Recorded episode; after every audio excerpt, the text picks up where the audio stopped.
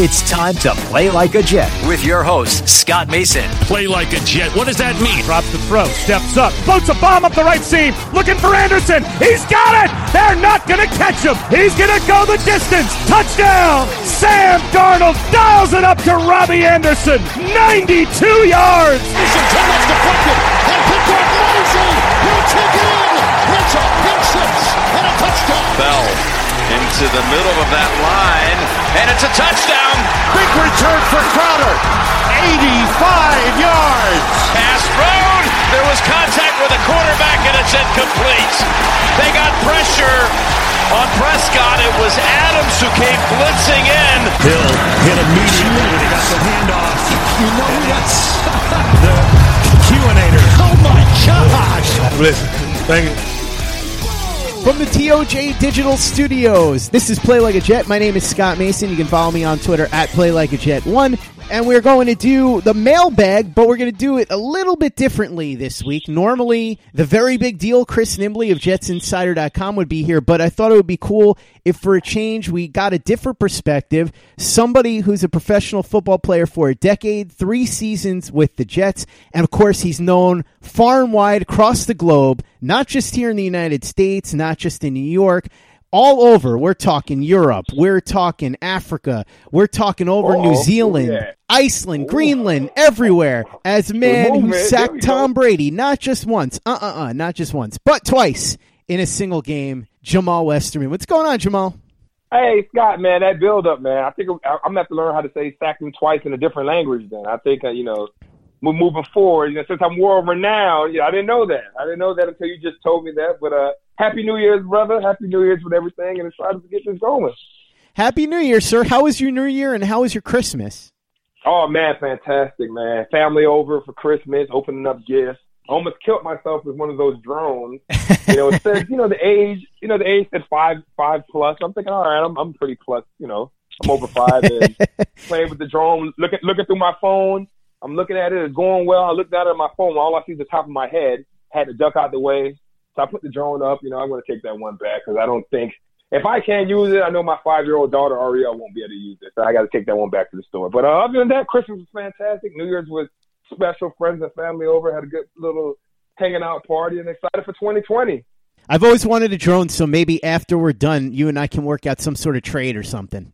Oh, yeah, I'll trade you that drone. Listen, man, but if it kills you, it's not my fault. We have to sign an agreement that if that drone – permanently damages you, then I can wipe my hands of it.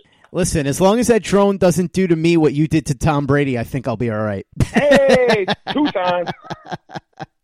So let's jump into the mailbag, Jamal. A ton of questions. People really want to hear your perspective on things. So let's start with Will at NotSince69. He says, Jamal, have you ever been on a team where it is literally coached by 2 guys like the Jets are, with Gase as the head coach of the offense and Greg Williams as the head coach of the defense? And if so, what positives, if any, can be accomplished by a head coach who only cares about one side of the ball? What negatives do you see? Also, Happy New Year. So I'm going to throw this to you, Jamal, but I'm going to guess that Rex Ryan might have been a little bit like the reverse of Adam Gase in that way, right? Definitely. Over my career, I've had the opportunity of being a defensive player, and especially my first year, with the Jets. I was coached by Rex, who is known as a defensive coach. He was a defensive coordinator in the league, a linebacker coach in the NFL for a long time, and he was my head coach. So he was a defensive guy, but Rex always took interest in the offense as in building the offense, what type of offense he wanted. He wanted a ground-and-pound. He always spoke to the characteristics that he wanted in an offensive lineman. And at that time, we had a couple of great offensive linemen, Mangold, Brickshar Ferguson, Meat, Woody, Faneca. So it was a good group up front. And Rex kind of set the tone with the type of play he wanted out of the team and especially the offense. So, even though he was a defensive guy, but the team was built and kind of his image and the images of the organization. So there was one kind of message and one kind of team credo of, we're going to be a physical group who runs the ball, who plays great on defense. And with West off on special teams, we're going to kill it there. So I think having, an offensive head coach or defensive head coach, I think there's a head coach and normally his vision is the vision of the entire team. But and having, that mind in Greg Williams over on the defensive side can only be an asset to any head coach around this league because he's seen so much. So I don't think it's not a crazy thing when you have an offensive head coach who is more experienced on the offensive side of the ball. And, you know, you may have an experienced, you know, defensive head coach, Greg Williams. You've seen Wade Phillips for a long time, you know, on different teams being a defensive coordinator, even though he's had head coaching experience before. So I don't think it's something that's too outlandish or too crazy. I think it's a normal thing in NFL circles. So what you're saying essentially is that while Brian Schottenheimer ran the offense while you were on the Jets, it was Rex's vision overall, and then it was up to Schottenheimer to carry out how to bring that vision to life. So Rex wanted a ground-and-pound based team that was physical and that was heavy on pounding people in the trenches. That seems a little bit different to me than Gase, because it seems like we don't know what Gase's vision is for a defense. It feels more like he just turns to Greg Williams and says, do your thing, I'll do mine, and that's it. Whereas Rex may not have been hands-on with the offense. Schottenheimer was carrying out what he knew Rex wanted overall. Does that make sense? Yeah, I understand what you're saying, but I don't think that is, you know, that is the case, because to say that we don't know what Adam Gates wants as a defensive side of the ball, I think that's a little bit inaccurate.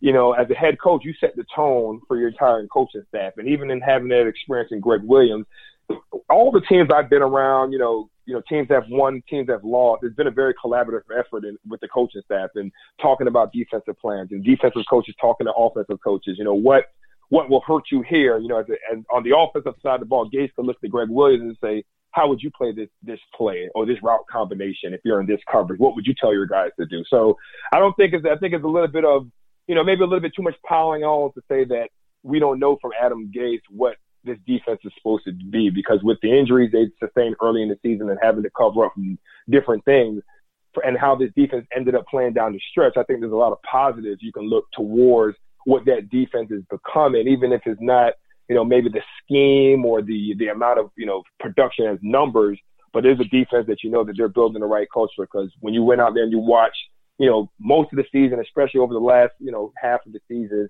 you see all the defense that played with this tremendous amount of energy, a tremendous amount of, you know, passion, flying around to the ball. They played physical. So even though the scheme things, we can talk about who picks the scheme and what kind of scheme they want to run, but you saw that type of the mindset of how to play defense and be successful. You saw them carry that really throughout most of the season, even in dealing with different things with injuries and guys missing games.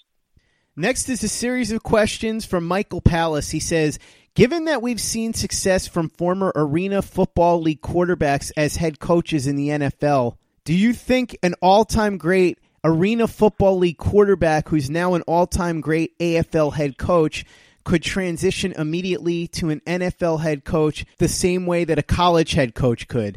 In other words, college coaches with no NFL coaching experience going to the NFL and becoming a head coach there.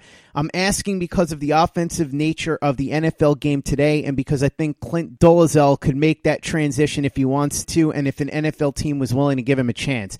I'm going to let you answer this, Jamal, but first I'll just say I think it's very different when you're talking about college to pro and arena to pro, because the Arena League game is so much different than the NFL game. There's so many different rules, and there's a lot of things that you can do in the Arena League that you can't do in the NFL, and so on and so forth.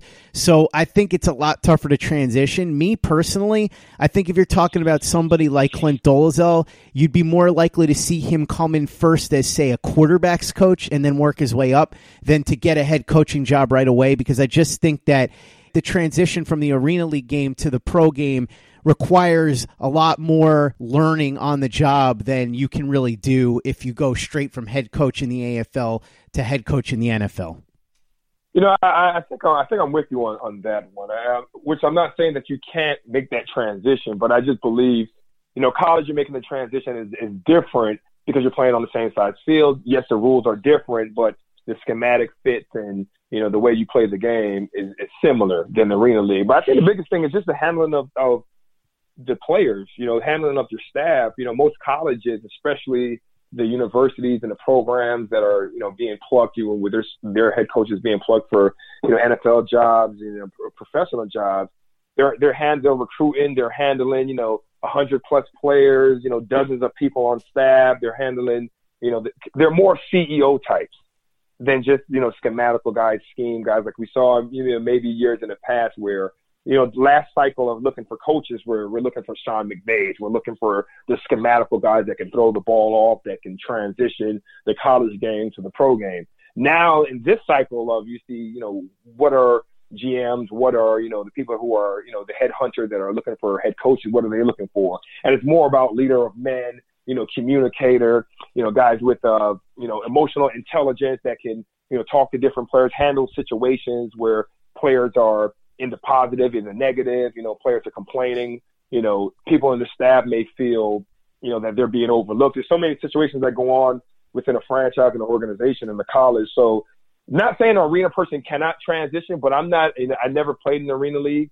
So I'm not sure how many people they handled during the off season, you know, with the draft. You know, I know in Arena League, there's not so much of a draft. It's more of a free agent period where you're picking through guys that may have been underlooked, guys that are unemployed, rather than in the NFL and college, you're recruiting, you're gaining, you know, you're trying to gain talent, you're acquiring, you know, more assets to kind of put out there on the field. So not saying it can't be done, but it's more of, you know, if the guy from the Arena League is a leader of men, the guy that can lead an organization, that could be a CEO type, there's no reason he couldn't do it. But like you said, normally, they'll move into the NFL at a lower position and then show that they can get it done at the top level.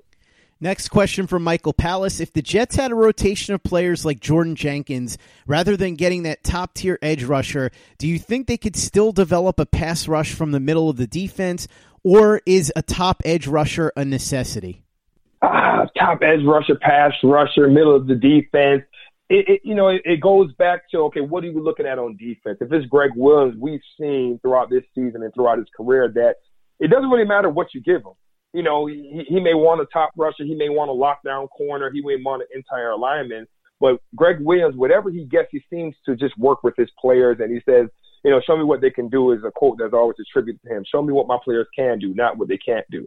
So I think, you know, interior rusher, you drafted Quinnen Williams, even though his rookie year wasn't as tremendous as he said he would have liked, you know, but I think, you know, top edge rusher would be great. That's something that the Jets have been looking for a long time, but you just have to keep developing your players. Jenkins played a good season, had a lot of sacks. You have a lot of young guys that ended up playing more this year. So it may not be always, you know, you may have a free agent that you go pick or a guy that you draft that may come in right away, but there's some young guys that you expect to see that next step, you know, moving forward into the off-season program and into next season. While sports can bring us so much joy, it can also bring us a lot of unwanted stress, and that stress can make it difficult to concentrate, relax, and get decent sleep.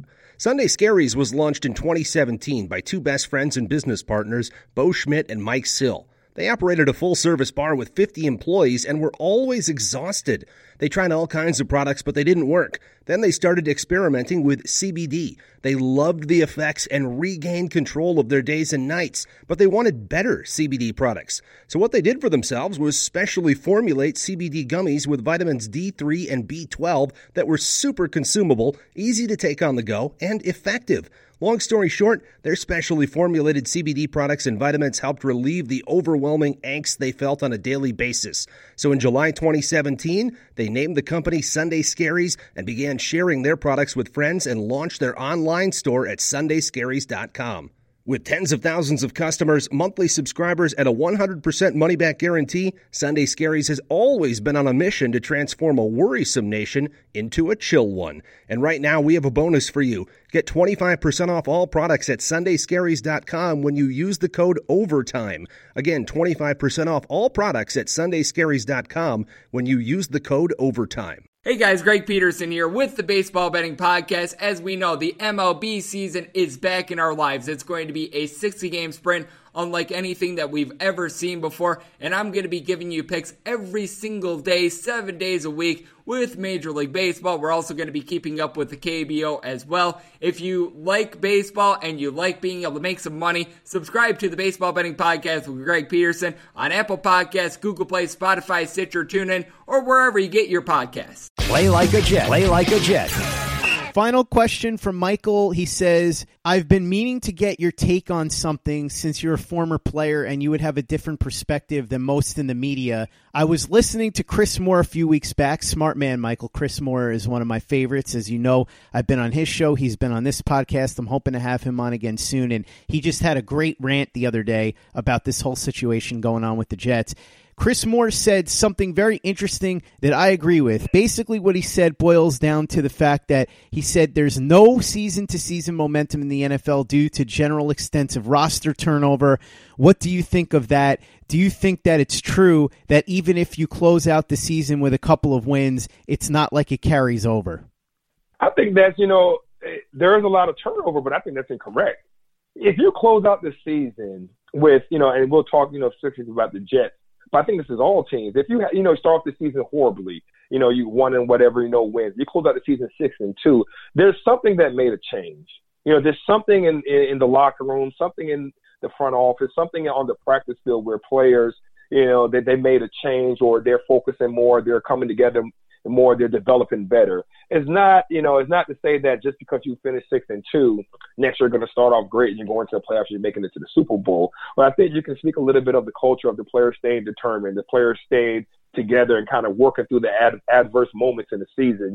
As a player, I've been on teams where, we're one in something going mid-year of the season, and guys are still playing hard. Guys still have hope and a belief that, we can play better. We can work it out. So I think it may not be in wins and losses, and you can't carry the stats over to next year. But I definitely can, say that you can carry over, fighting through that adversity, playing together. Maybe you have a young guy playing a lot. That momentum that he got, the positive games, looking like a Nate Shepard, Fatukasi, a lot of these young guys that went out, Poole, a guy that went out, signed a smaller contract, went out and had a great year looking for, probably big money in the offseason. These are guys that 6-2 record, you're going to look at that and looking into next season, these are guys that are going to have more confidence in the offseason program. They're going to have more confidence in preseason last year because they played a lot in 2019 and they played well to end the season. And they're going to have confidence and moving forward because they've battled through adversity. And they can talk about, listen, just keep your head down, just keep grinding when they hit a 3-game losing streak or a 2-game losing streak next season. They can talk about the adverse moments when they battle through, this year. So I do think, that, yeah, you're right. You can't carry over stats into next year, but the momentum of the culture of the, working hard, how do you attack practice? How do you attack injuries? I think that does carry over throughout an organization. And I think from the successful organizations and the successful teams that you see, what do you see? You see commitment, high character, player competitiveness. And those are all things that can be carried over into, the next season. And really the next season, we're thinking about the next season as in next September. But for a lot of these players, the next season is OTAs, it's the off season. It's how am I going to train? Am I going to take this momentum? Am I going to train harder? Because you know what? I was a young guy. I got to play a lot, but they're not looking for me to play. So now I have to put it back out there that, I'm ready to show up. I'm ready to play, and I'm a better player than I was previously. I definitely think that player development is something that can be carried over because, as you said, there are guys like Fatukasi and Shepard. I don't necessarily think that a couple of wins over some really bad teams is going to be something that carries over the momentum. I think that's really more what Chris was talking about.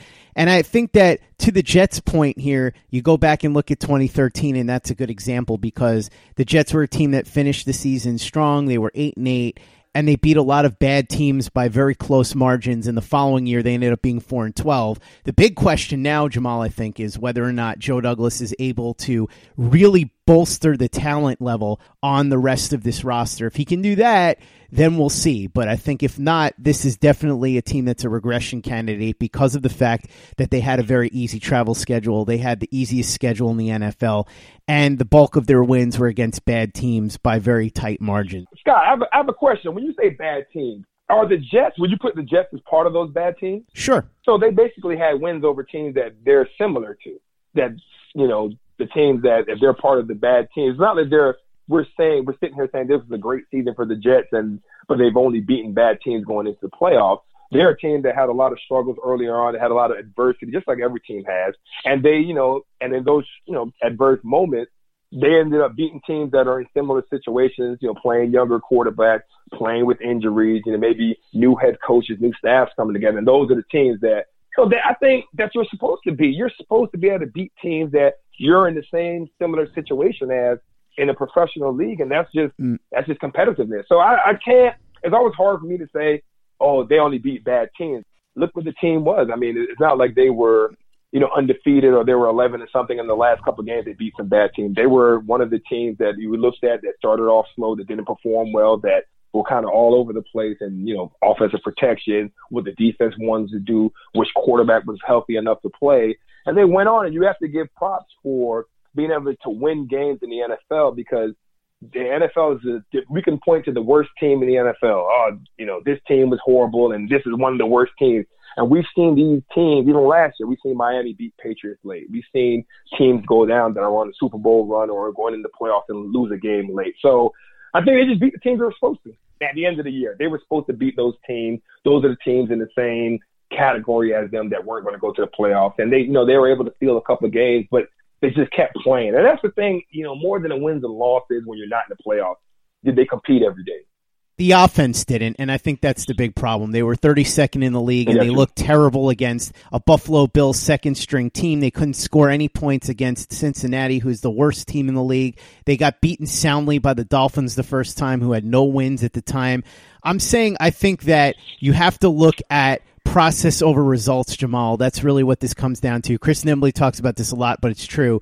You have to look beyond just the raw numbers. And yeah, they finished 6-2, but it's kind of like what we saw with the Pittsburgh Steelers. They were 8-8, and everybody talked about, oh, I can't believe how they're winning games. Okay, they're beating teams that are bad, and they're beating them by small margins. What would happen anytime they played a good team? They lost. And so if they had gotten into the playoffs, they would have gotten destroyed. It reminds me a little bit of the year 2008, the year before you got to the Jets, when the Dolphins got into the playoffs with the most ridiculous point differential and turnover differential that you would ever imagine, and they got absolutely blown out in the first round because they were getting lucky for the bulk of the season. So what I'm saying is a lot of these wins aren't necessarily indicative of the team being any good. It's just a matter of circumstance and luck. And so if you count on that going into the following season, that's where I think that you have a problem. If you look at it and say, hey, 7-9, we're really building something, that's where the flaws are coming in your thinking. I think if you look at that and say, all right, I guess it wasn't that bad, but we've got a lot of holes to fix. Let's go out and fix them.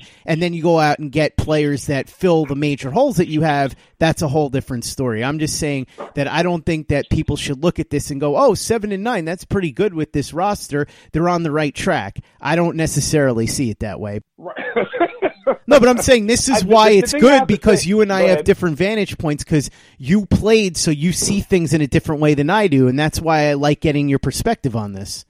I think you know, as you look, and it's been on players and teams that I've missed the playoffs. When you miss the playoffs, it doesn't matter how you ended the year. Nobody's sitting in the locker room saying, man, we got, you know, we ended 6-2, and it's so great, because we're all booking the trip back home and got the black, you know, garbage bags, putting your helmets and getting jerseys signed and getting some new Jordans. I thought Jamal Adams sending everybody Jordans. I mean, I guess we don't get any other podcast, but, you know, getting new Jordans, and nobody's happy of the results when you don't go to the playoffs. So I think it's, you know, just because, you know, people say, oh, we're 6-2 at the end, I think it's, they talk more towards we were able to come together. I don't think they're saying 6-2, man. If we doubled that, we're, you know, 12 and this, and we're in the playoffs, and we're making a run towards the Super Bowl. I think they're saying we're able to come together. We're able to put it on the practice field. We are able to, you know, come and have at least a competitive looking team. You know, we weren't having the same miscommunications we've had earlier in the season. You know, we weren't missing the same tackles. And as a defensive player, those are the things you look for, you know, when you are playing bad, even if it is the offensive side of the ball. You go out there and you look and say, all right, in this game, I got to make sure I do, you know, do my job. I do my 111th. I run to the ball. You do the small things. And if you see a win come from, all right, we're going to have more energy this game. And if you win, well, you're going to say next game, let's come on, let's keep it up. Let's keep the energy up. Let's practice harder. So I think that the building block, the 6-2 is not saying, okay, the Jets are 6-2 in the second half of the season. You know, it's a great, guys are playing better. You can stay pat with the roster. You can stay pat with, you know, 6-2 and expect that to carry into next season. I think it's more of, you know, there's some holes to fill. There's some reevaluations of players on the team, and, you know, some guys that you didn't expect to get injured. And if everything would have been perfect, maybe we'd have had better results. But there was something that changed over that second half. If it's just getting guys back from injuries, or like they spoke about a lot, just taking it from the actual practice field and putting it on the game field on Sunday. So I guess, you know, from a player, the end of the year, you're out the playoffs. It's horrible. It sucks. It's the worst thing on earth. But to be able to keep playing and playing better as the year went on, that's something that's a positive you can look for from a player's perspective. The defense played better. Not so sure about the offense. So I think that's more about rallying around Greg Williams. But we'll see what happens in 2020. Hopefully I'm wrong and Adam Gase figures it out. Hey guys, this is Greg Peterson, host of the podcast Hoopin' with Hoops. Despite the fact that college basketball is in the offseason, it's never too early to get a jump start on taking a look at these teams because there is now 357 of them for the upcoming 2020-2021 college basketball season. I'm going to give you guys a deep dive on every last one of them, keep up with all the transfers in college basketball, and so much more. You are able to subscribe to Hoopin' with Hoops on Apple Podcasts, Google Play, Spotify, Stitcher, TuneIn, or wherever you get your podcasts. Play like a Jet. Play like a Jet. Next question comes in from the Jet Ranger. He says, do you think Adam Gase's presence is going to deter free agents from wanting to come here and players from staying who are free agents and have options to go elsewhere? So, Jamal, this is something that you would have a much better insight into than I would. Are there specific coaches that might scare players away? And if so, do you think Gase might be one of them? The head coach of a team is a big factor when players are moving, players are in free agency, and they're, being recruited by teams or being brought in. They're kind of the teams that give you this is what we want to pay you, or this is where we see you fit within the defense, or this is what you can bring to our organization, or this is why we can't pay you a certain type of money. And there are head coaches you hear about, how they practice, maybe the work in practice, how they treat the players. Is it, do they treat you professional like a businessman, or do they treat you like children? Are they respectful of you? Are they respectful of your time? Or, maybe they don't respect your time and, they keep you forever. So there are different things that, players may say, I don't want to go there. But I think for each person is different. I think sometimes it may be a money factor where, listen, I'm going where the most money is. Or it can be, I want to go to be close to home. Or, you know what? Hey, the head coach of this team, I don't know him as well, but man, that offensive coordinator or this offensive line coach, when I played for him, I got the best play out of myself, so I want to go for that guy. So there's many different options. There's many different things that go into picking a team. Adam Gase, I don't think it will deter, because the only reason I say that is we have to be very careful of using what we see, in an interview or after a loss or after a tough season, and using that as how he's perceived inside of a locker room. I think tough year, tough season. If you were to pick apart a lot of coaches, a lot of executives, their toughest year or tough season, some of the things may not look the greatest. But then you talk to the players on the field, you talk to the players in the locker room, you talk to some of the staff, some of the different people that work in the organization, and it's about what they're speaking about. When I was a free agent, I was a free agent a couple times, or one time in Miami. I didn't just go talk to Ireland down in Miami. I talked to some of the coaches that I knew down there. My old specialties coach, Darren Rizzi, he was the specialties coach at the time at Miami. I spoke to him about the organization, how are the new coaches, because, they just brought in Joe Philbin was the new head coach. How is he? How are the people you work with? How's the GM? How's the area?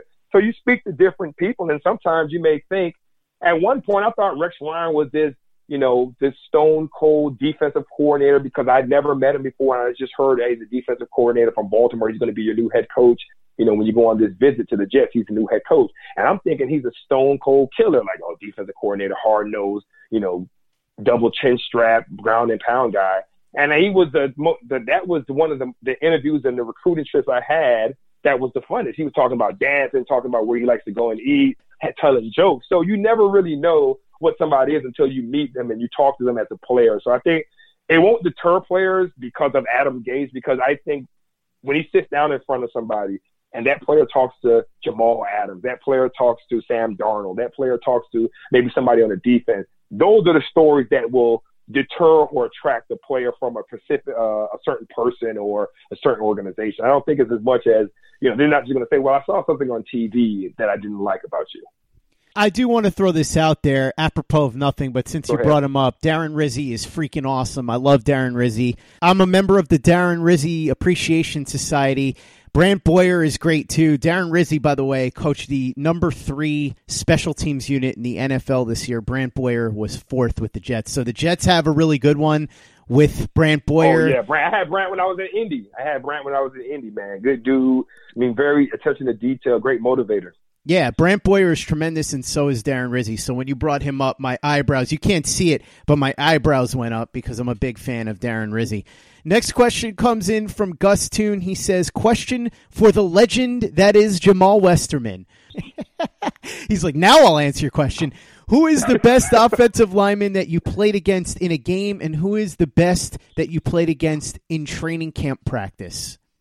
Oh, the best offensive lineman I think I played against in the game. Let's see, I mean, I played against so many great guys. Let me think of somebody that's really stood out. You know what? Trent Williams from the Washington Football Club. I mean, big guy, quick, athletic. You see a big tackle that can move so well. I mean, he's still, you know, a guy that, you know, without that injury and what happened this year, he was still a guy that was playing at one of the highest levels in the league, one of the top 5, top 10 offensive tackles. So I think Trent Williams with the Washington team, just big, athletic, great punch. I mean, he does a great job of keeping you, you know, off your game and tracking you when you're rushing the passer. So I have to give it to him. And in practice, man, I play, oh, my goodness, in practice. I mean, you know, it probably has to be DeBrickashaw Ferguson, to be honest with you. Just a, you know, not a huge, you know, tackle, but long arm, smart. I mean, plays you well, sets you up, and he has a whole game plan for, you know, which defensive end he's going against. You know, plays you with his inside arm, doesn't give you his outside arm. Intelligent. I mean, just an extremely good worker. You know, in the practices, I was always matched up with Brick. You know, he was a starter, and at the times when I was on the show team, I matched up with Brick, and, you know, always came to practice, and I've never heard him once say slow down or take it easy or I'm trying to take it off. He always came to practice hard, you know, when we went against each other, and definitely a very good teammate and probably one of the best that I've actually played with in, you know, camp or practice or something like that. VA, Virginia, I know he probably don't like him now, man, because VA having a little rough go. Had a good season, but, you know, no Wahoo Wild this bowl game season. From Freeport, Long Island. There we go. You had a couple of guys that were on that team from UVA. Thomas Jones, too.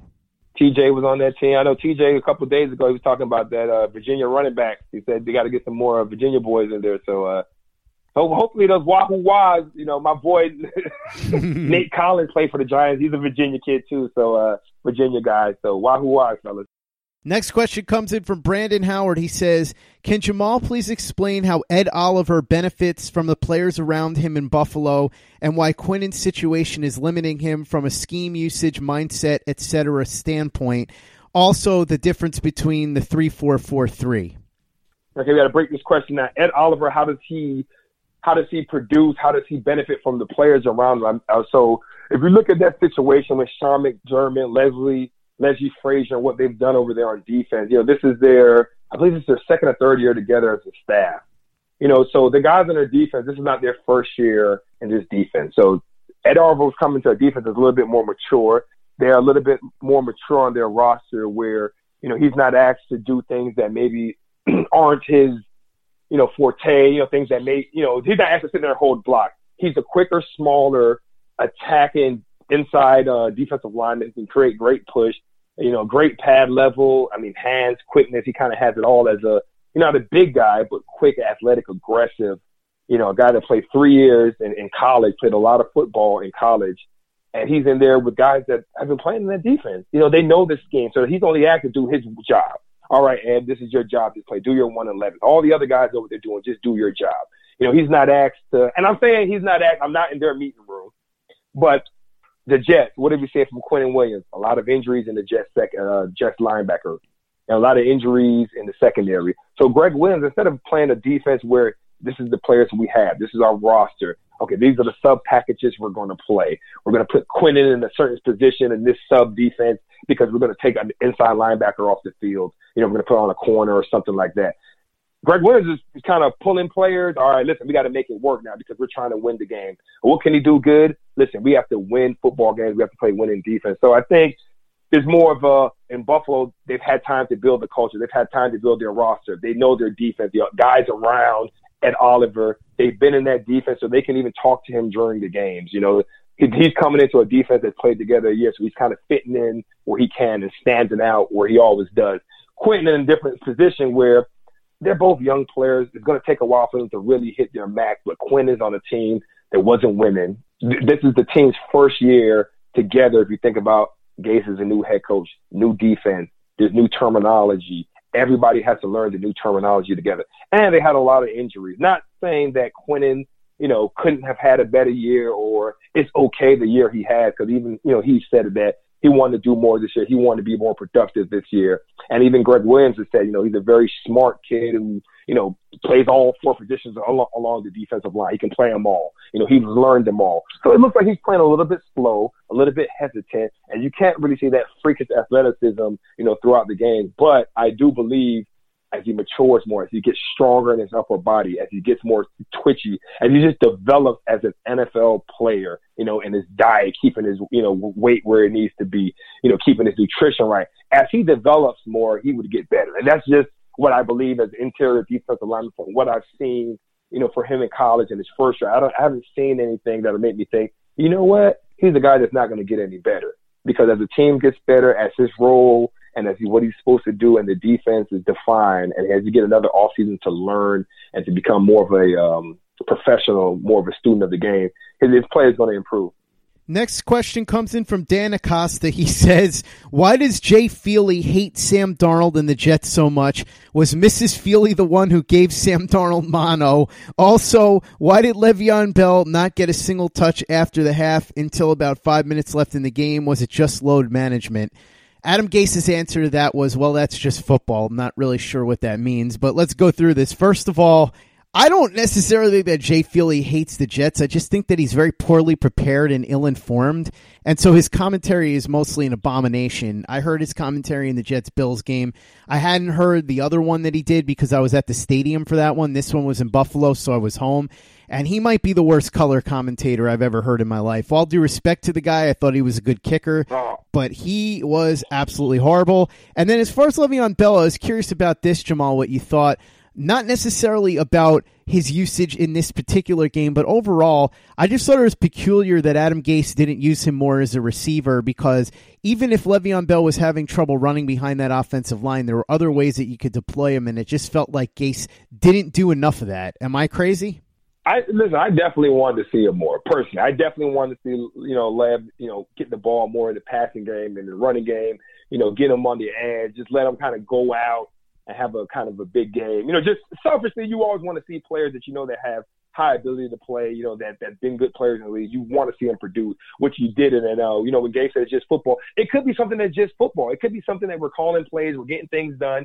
You know, we figure, you know, we have these plays designed and it didn't get executed the way we wanted to, or we checked out of a run play that was signed up for him, and we had to check it out of it. Sam may have checked out of it, or he saw something different. So I don't think, you know, you can look at it as, I know everybody wants to make it, oh, he didn't want to give it to him because he doesn't like him. But sometimes really shit is just football, to be honest with you. Sometimes you look up and you're like, man, you know, you after the game, you're like, well, I didn't realize that, you know, we didn't run this defense, you know, in the second half, or, you know, why not? You know, talk to the coaching staff, like, yeah, because we didn't think it'll work because this guy went down with an ankle. So all the things we wanted to do, we kind of took it out. So it could be just football. I know we like to look a little deeper into it, you know, but and to be honest, I want to see him more too. I mean, when you have that type of back, when you have that type of player, getting the ball in his hands is always a good thing, but you always got to go back to, it's about winning the game. It's about putting a competitive team out in the field. So at the time, maybe that wasn't in the game plan. Maybe that wasn't,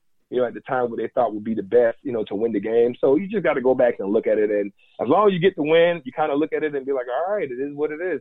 That's going to wrap up part one of the mailbag. We'll be back with Jamal tomorrow for part two of your questions. In the meantime, if you haven't given us a 5-star review on iTunes yet, we really appreciate it if you could do that. It doesn't take you much time. It doesn't cost you any money, but it helps out a lot. So we'd be grateful. And for the latest and greatest in New York Jets podcasts, you know where to go. It's Turn on the Jets Digital and TurnOnTheJets.com.